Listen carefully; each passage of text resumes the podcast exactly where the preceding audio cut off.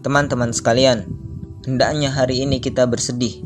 Al-Quds, Al-Aqsa, Palestina kini dalam penjajahan. Al-Quds, Al-Aqsa, Palestina adalah kota suci umat Islam, kiblat pertama umat Islam dan tempat para nabi-nabi pilihan.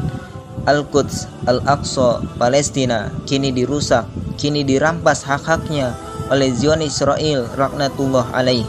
Permasalahan Palestina adalah permasalahan kita semua. Jika Mekah adalah kiblat ruhiyah kita, maka Al-Quds adalah kiblat peradaban kita. Jantungnya umat Islam adalah negeri Syam, jantungnya negeri Syam adalah Palestina, dan jantungnya Palestina adalah Al-Quds maka menjadi kewajiban bagi kita hari ini yang mengaku sebagai seorang muslim untuk membantu, berjuang dan membebaskan Al-Quds Al-Aqsa Palestina.